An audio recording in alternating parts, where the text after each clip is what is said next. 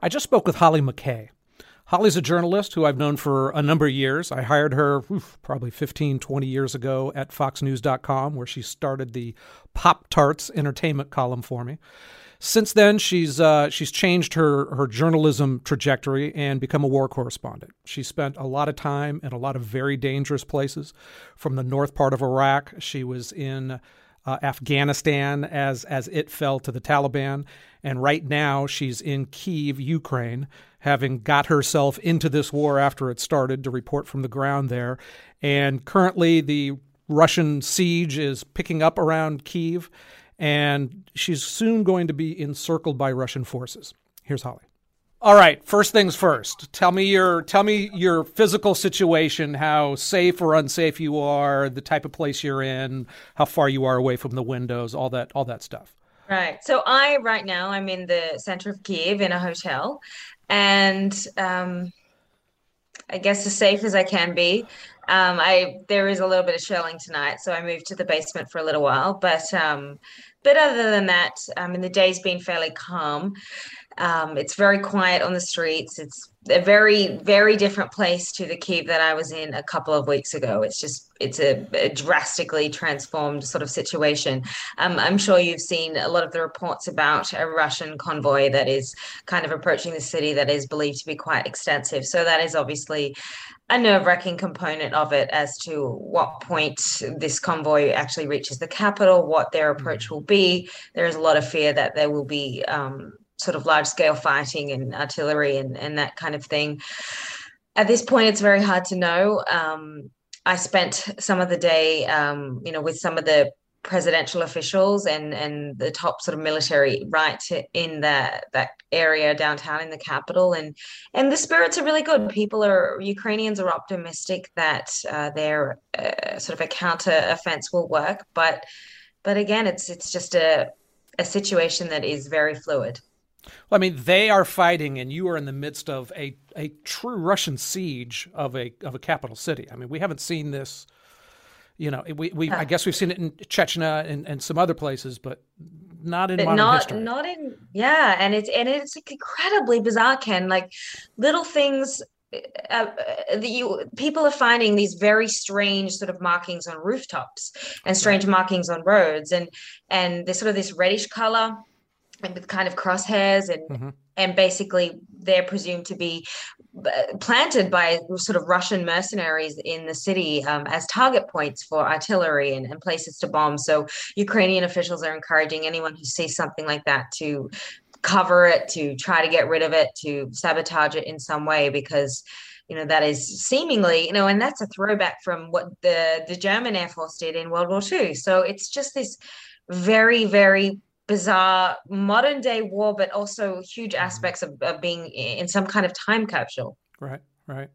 Now, the the media right now is uh, in the West is portraying it as as the Russians are having a much harder time than they expected. Now, it's tough for us to know how much of that is real, how much of that is coming, because the Ukrainians are doing a much better job, certainly at the information warfare. They're using they're using modern day techniques and, and social media to get their stories out, and you don't see that from Russia. What's your sense of how accurate that and, and then what you see when you go to the news sites in the West?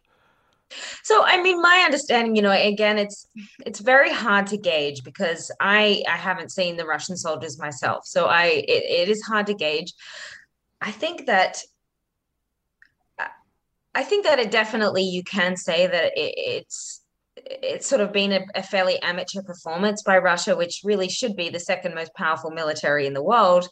And I think what we're sort of seeing is that a lot of con, uh, conscripts were used to invade, and, and right. the, the Kremlin really thought that the capital would just sort of surrender and, and concede, um, which obviously has not happened. But the thing with Russia is they've just got endless resources. They have so many more resources. It's a country of mm-hmm. one hundred forty-four million compared mm-hmm. to Ukraine, which is forty-four million. Um, they've got Belarus, and they've just got just a massive supply of, of weaponry and heavy weaponry that the Ukrainians just don't have. So that is going to be a hard match, I think, skill-wise. But what I'm sort of seeing so far, and, and my My understanding of the situation is that a lot of these Russian soldiers really didn't have any idea essentially what they were going into. A lot thought that, you know, they were going to Belarus or going to Crimea to do a training exercise, and then their passports were taken from them and they were sent uh, sort of into Ukraine in, in what initially they has assumed to be some other type of training exercise. So you're really seeing uh, kind of a, and, and from what I've heard from people in a lot of the villages, Um, especially sort of in the east, uh, are telling me r- at one point um, Russian soldiers had sort of occupied a village, and three days later they were asking for food and broke into a grocery store because they just didn't have any supplies. So that sort of shows you a little bit about how maybe disorganized this war is and maybe how rushed it was. And I think it also speaks to the kind of bizarre state that we're seeing President Putin in, and, and why now, and, and, and why this invasion made any sense to him at all. Now, you were you were there a couple weeks back. When were you there last in, in Ukraine? Right. So I left. Um, I was in Ukraine for a couple of weeks. I arrived, I believe, um, the last week of January, and I left, I guess it was three weeks. Ugh. No, about two, two and a half weeks ago, I left because, um, you know, my assumption was really that that nobody really, I guess, expected this invasion to actually happen. Well, well, we had talked and you had mentioned that. You were like, you know, yeah. nobody out here in Ukraine thinks this is happening, and they're questioning the United States and C I A and, and you know, don't don't make yeah. trouble, right? That was almost yeah, the comment. And- com- Yeah, and they were saying to me why, you know, Russian troops have been stationed around our border since April of twenty twenty Uh, April twenty twenty-one, and why is this kind of a story now? And th- I think a lot of them were fairly perplexed. I think they were also trying to instill calm in the situation. Uh, they were trying to not ruin their economy, and I-, I guess really hoping for the best. That does make me a little nervous because, you know, some of the the same officials I speak to who are, who are lovely people, but they're also very calm about what may unfold in the next sort of few days. And they're basically saying, you know, we've got this, um, and not to undermine that they don't have it. But I, I do have to question how much they're sort of putting on a brave face, or, or really just um, a little bit, I don't want to say naive, but um, not trying to... Uh, put forward the notion right. that something very serious could unfold. Well, you can be optimistic or you can be pessimistic, but you're still in the middle of a war. And so it's like, you yes. gotta, you gotta, you gotta fight it. So look, the big fear for the, the country, and me for you, is the notion that oh, as, as Russia has a harder time with this, it, it, it stops being relatively restrained. In other words, we haven't seen carpet bombing of cities. We haven't seen a lot of things that, that you know, Putin has done in other parts of the world a number of years ago. We haven't seen that yet. Is that is that a fear that you have, and is that a fear that that, that you're sensing out among just regular people? I think, um, well, Ukrainians never expected this war. I don't, I haven't sort of heard anyone say that that they're outright concerned of, of a total carpet bombing, but I'm sure that fear is there. And it's something, you know, me as a as a war journalist has to to factor in to the decision making that I do. Um, but I, as uh, Putin has been fairly restrained, we are seeing a, a bit more of an uptick of civilian areas being targeted in mm-hmm. Kharkiv, which is the second largest city of Kyiv, which Putin sort of started to assault at the end of last week. And that seems to be ongoing. So whether he's going to try to take a more restrained approach if and when um, the Russian troops come to Kyiv, or if he just is going to get frustrated at this point and just kind of go for it. So mm-hmm. he just seems to be in a precarious mental state, and it's not a war he definitely is going to lose easily, irrespective of what happens. The end game is very unclear to me, because for if he even was to win, there is no way that Ukrainians are going to accept some kind of pro-Putin puppet government. That wouldn't last a day before some sort of giant revolution happened there. So I don't know what Putin's endgame in this. I don't know why he thinks he can take over a city and just suddenly have control over it. And as you see now, he's in massive domestic trouble. Um, it, Russia has been absolutely leveled with sanctions from many directions. Their airlines cannot fly into Europe, many countries in Europe, as well as the United States. Banks, the oligarchs are now being isolated. Um, just every possible, you know, you've got big tech that's pulling out. So Russian people are really going to suffer as a result of this, regardless of what happens in Ukraine. And so I, I just can't imagine what his end game in this is. And I think everybody's sort of scratching their heads. Well, you know, prior to this, a lot of people, I think, expected it to be a little bit like Crimea. In other words, with Crimea, you were like, you know what, a lot of them want to be there, right? And and you could say probably the same for for the eastern parts of Ukraine. A couple of those provinces wouldn't mind being part of part of Russia because they're primarily Russian. And everybody just kind of shrugged their shoulders. The world didn't go crazy. But two things in this th- in, in this war have happened so far. One is is the Ukrainians fought back in a way that nobody expected. I mean, you know, you were in Kabul. As we'll talk about Kabul in a second, because wherever you go, bad things happen.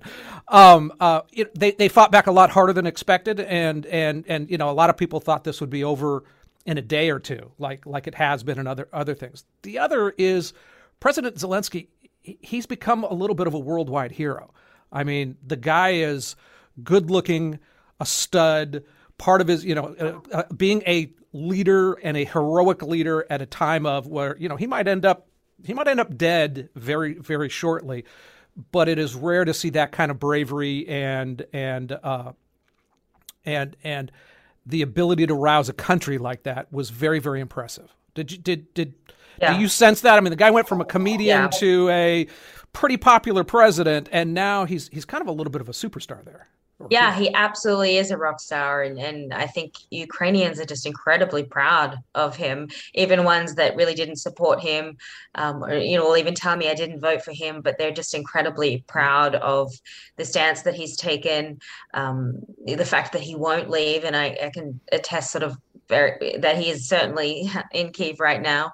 And yeah, he is. He's rallied people together. He has sort of taken risks with his approach. He's he's basically put the onus on Ukrainians and every single citizen to to fight, and that is really something that he's he's brought Ukrainians together in a way that I nobody really thought was possible. Mm-hmm. And um, right down to you know the encouraging everybody to the the grandmas to make Molotov cocktails and right. just throw them at Russian right. which they are doing. And mm-hmm. and you know Russia, I mean Ukrainians have really really taken this in their stride. And and someone one one person said to me today, an artist, and he said he's a volunteer medic, and he said, you know, I wasn't even in Kyiv when the invasion started a week ago.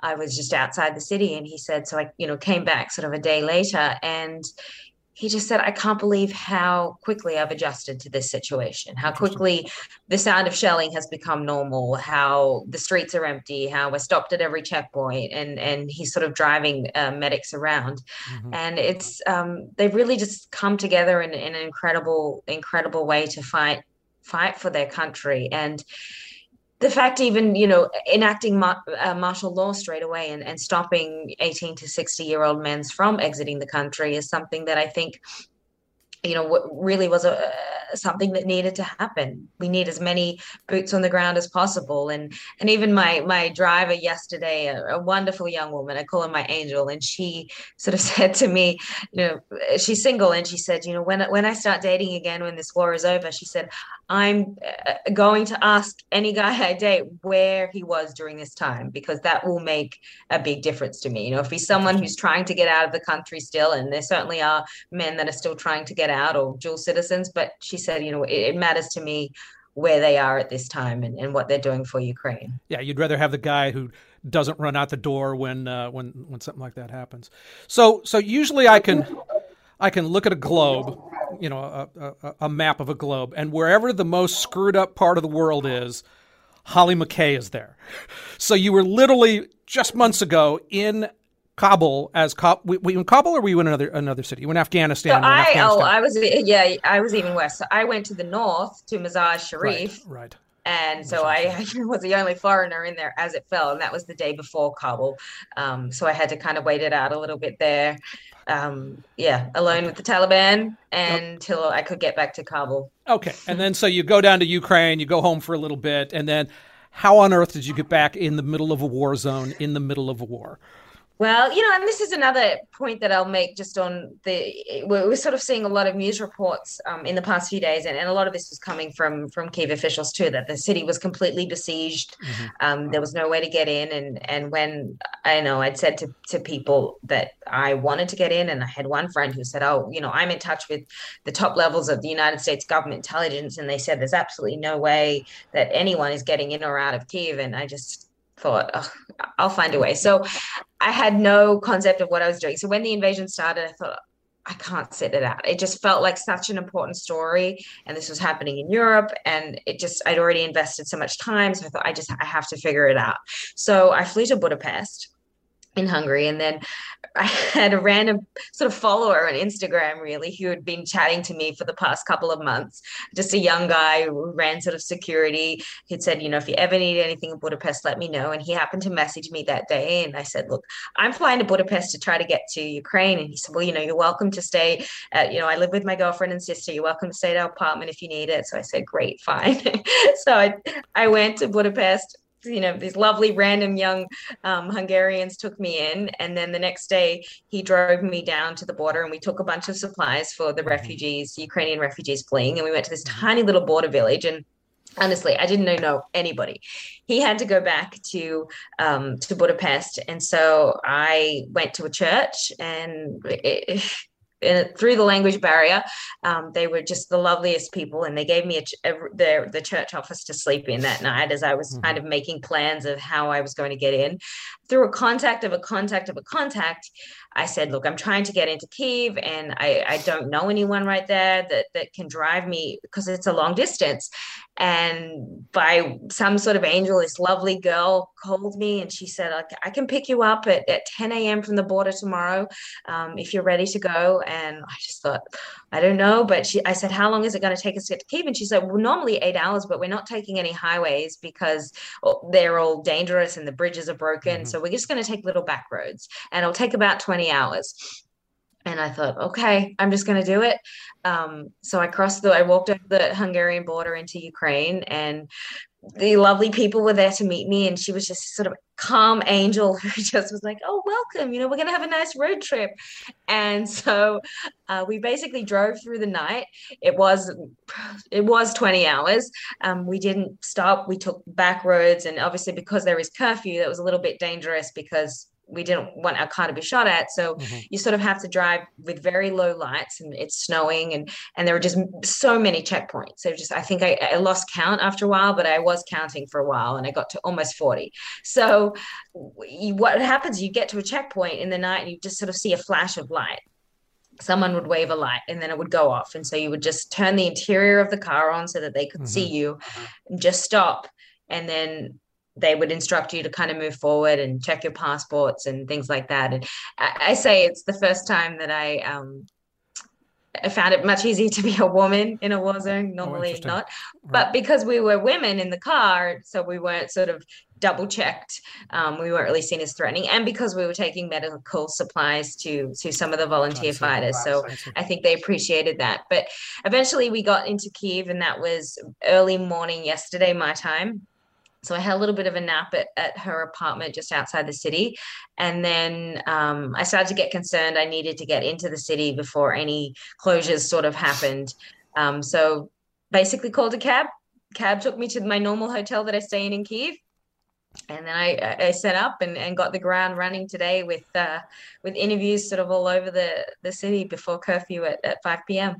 Now, now, why was the uh, the Thelma of Thelma and Louise part? Why was she coming into the two nut two nutty gals driving at mid? Anyhow, um, uh, why was she going down?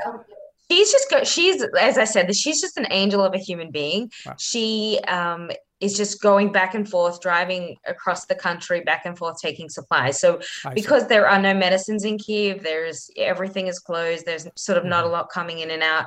So she will drive to the western part of the country where there are still things operating, pick up uh, medicines. She'll also go to the border because they're her and sort of a group of volunteers on Facebook really uh, getting donations and, and to buy medical supplies and things that mm-hmm. um, a lot of the volunteers need. Um, I know things like body armor they're really trying to get, but that, that is a little bit difficult. So they're going to, you know, the Polish border or the Romanian border and, and organizing to pick up supplies and, and then bring them and, and distribute them back to Kyiv. So basically, you know, she was on the road again today, um, also helping evacuate people. So she's taking a lot of the elderly people and people with pets and, and taking them to some of the border areas as well. So who are very scared or scared to get on trains and things. So as uh, Ukrainians have come together in just the most amazing way, and, and people are just so incredibly giving. And and I could also say that for, you know, the Hungarians that I saw, just people donating whatever they possibly could, giving cash, giving food, giving money. It's really it's given me so much faith in humanity that I think I lost for a while. And that's what I always say about war, is it, it really is the worst of people, but it, it is the best of people too. And you see how people come together and it just is so generous and so giving and, and throughout the difficult times. And it's, um, yeah, it's really inspiring to see. You have no way to get out though, right? What? Uh, well, I have a rough exit plan, but you know, that could change in an hour. Are, are, um, are you surprised? Are you surprised that, I mean, you have electricity, you have internet, you made a phone call to get the cab. That no, stuff's still going. Is that a little surprising to you? It's very, li- I mean, it's a bit limited, but I mean, uh-huh. certainly I have good Wi-Fi where I am. Um, you know, I'm, I'm in a hotel and they give us great food and, and, you know, there's beer in the fridge and uh, things like that. I don't know how much supply there is. I don't right. know when that kind of runs out, right. but yeah, but right now, you know, the water is running hot and I have my electricity and, um, you know, things feel, um, I, I feel like I'm, you know, in a stable place, able to to work, even though it is certainly a war zone outside. But I, I just, I don't know how long the supplies last, but I'm going to take advantage of it while I have it. But yeah, the, mostly the cabs and things aren't running, but the, there are sort of a, a few exceptions, and there, there are very few cars on the road. But um, no. but people are still somehow trying to make ends meet. Finally, what do what are your plans for tomorrow? Uh, Can you get out of it during the day? Obviously, yeah, that depends out, on, yeah. on what kind of action's yeah. going on outside. Yeah. So I spent, um, you know, I spent a good part of the day. I, ugh, there's a bit of drama. So um, I don't know, wasn't going to go into it, but I ended up getting a really bad second degree burn on my legs and stomach last night. So that was really in my room, and I, I boiled water, and for some reason the cup's in the room, the lid doesn't fit. And so when I went to drink this scalding thing, it just, it fell all, uh, you know, uh, and I have a very, very bad burn, but I not dwelling on it, but luckily, so this is the beauty of, of, not just sort of coming to a place when when it, it's in the middle of a war, but having some mm-hmm. contacts and experience. So I have um, good friends of mine that have a, a volunteer mobile hospital. So when I woke up this morning and I saw that this wasn't just a, a scalding burn, this was definitely much more serious, I you know, called them and they just sort of took me in, were amazing, you know, just kept continuing to dress it all day. So um, I sort of went out, spent a lot of my day kind of based out of their base downtown where they're treating people. And from there, I went to the downtown presidential area and we're interviewing um, some of my contacts there that are pretty high up in the in the military, um, and then was kind of traveling around. And one thing I did is I, I went to um, some churches. Now, churches are really mostly closed, but but I was able to make some calls and, and to speak to some of the the archbishops and priests. And I really just wanted to understand, because Ukraine is is very much a you know country founded on the Orthodox Church, and it's a country you know where faith is very strong. And so I, I wanted to really understand you know the, the church's role in all of this and what mm-hmm. they were doing to prepare, and kind of what their message in all of this is, um, because there is a big schism between um, Kyiv and Moscow Orthodox churches. There was a big split that happened in twenty nineteen. So it, it, to me, that was sort of an interesting take, just to also get a snippet of of what is happening um, in all aspects of, of Kyiv life right now. And and yeah, it's just it's it's been kind of a fascinating day of just hearing people's opinions and how they're preparing and, and what they think. And um, tomorrow I will continue with a lot of that, probably start my day with getting medical treatment myself, which I hate. Uh, and I hate taking away resources in a time like this. But the joke is that I don't have to be worried about the Russians because I have to be worried about exploding coffee cups. um, yeah, so my plan is to sort of continue continue with a lot of um, that and, and um just, yeah, really documenting everyday life to people in, in a way that that people can hopefully kind of understand what's happening without um, without sort of the, uh, how do you say it, giving them a little bit more than a you know soundbite from a hotel rooftop. So that's really what I'm trying to do, and without sort of some of the breathless dramatic reporting that I've seen. It's not to say that it isn't a precarious situation. I just don't know that it necessarily does us any favors if if the reporter themselves is sort of fearful and scared. So I'm just trying to to kind of be the the layman, really. All right. Well, you scare the crap out of all your friends and people who like you, like you. Even though we've been in the business and I've watched you be from a former ballerina to an entertainment reporter for Fox News to a wartime, yeah. a wartime reporter who's seen a lot, a lot of both scary and I think uplifting stuff. And so take care of yourself or we will hurt you. And uh, any other uh, any other uh, things that you can think to close it up, or you got to get? No, I just think, you know, let's keep an eye on it. The situation's obviously changing, and and yeah, just be aware that, you know, and I saw this in Afghanistan too, and just be be really aware that, um, you know, as we could sort of see with the Snake Island incident, where everyone said, oh, these uh, thirteen men were martyred, when that really wasn't the case. And obviously there was a nugget of truth in that story that they right. were bombarded by a Russian warship. But I just think it's, I saw this so much in Afghanistan, was just the perpetuation of, of doctored photos and, and mm-hmm. misleading headlines. And, and you see that not just from the Russians, which we all know Russians are notorious for that kind of chaos, but but you also see it from the Ukrainian side too, and sort of drumming mm-hmm. up that propaganda, and just sort of approach it, I guess, with a, a bit of a cautious eye. And right. I know that there are many different elements at play, and, um, you know, if you can't verify it, then it's, it's, or it sounds too good to be true, it probably is. You have your windows taped up? Uh, yes. Everything okay. is, is secure, as, as secure as it can be. Secure as it can be, minus the hot water. Oh, I'm sorry to hear yeah. that. All right, you. You take care of yourself. First sound of rumbling around there, the basement is a good place to be. And yeah. uh, uh, uh, ping me. We'll we'll talk longer when you are out of danger, and uh, we'll talk soon, okay? I look forward to it. Thank you for your support. All right, Hollie. You take care. Well, you made it to the end. I hope you enjoyed yourself and learned something new. You can subscribe to the podcast to get notified of new episodes. You can also check us out on YouTube and Rumble, since all of these are done on video as well. Thanks for listening, and until next time.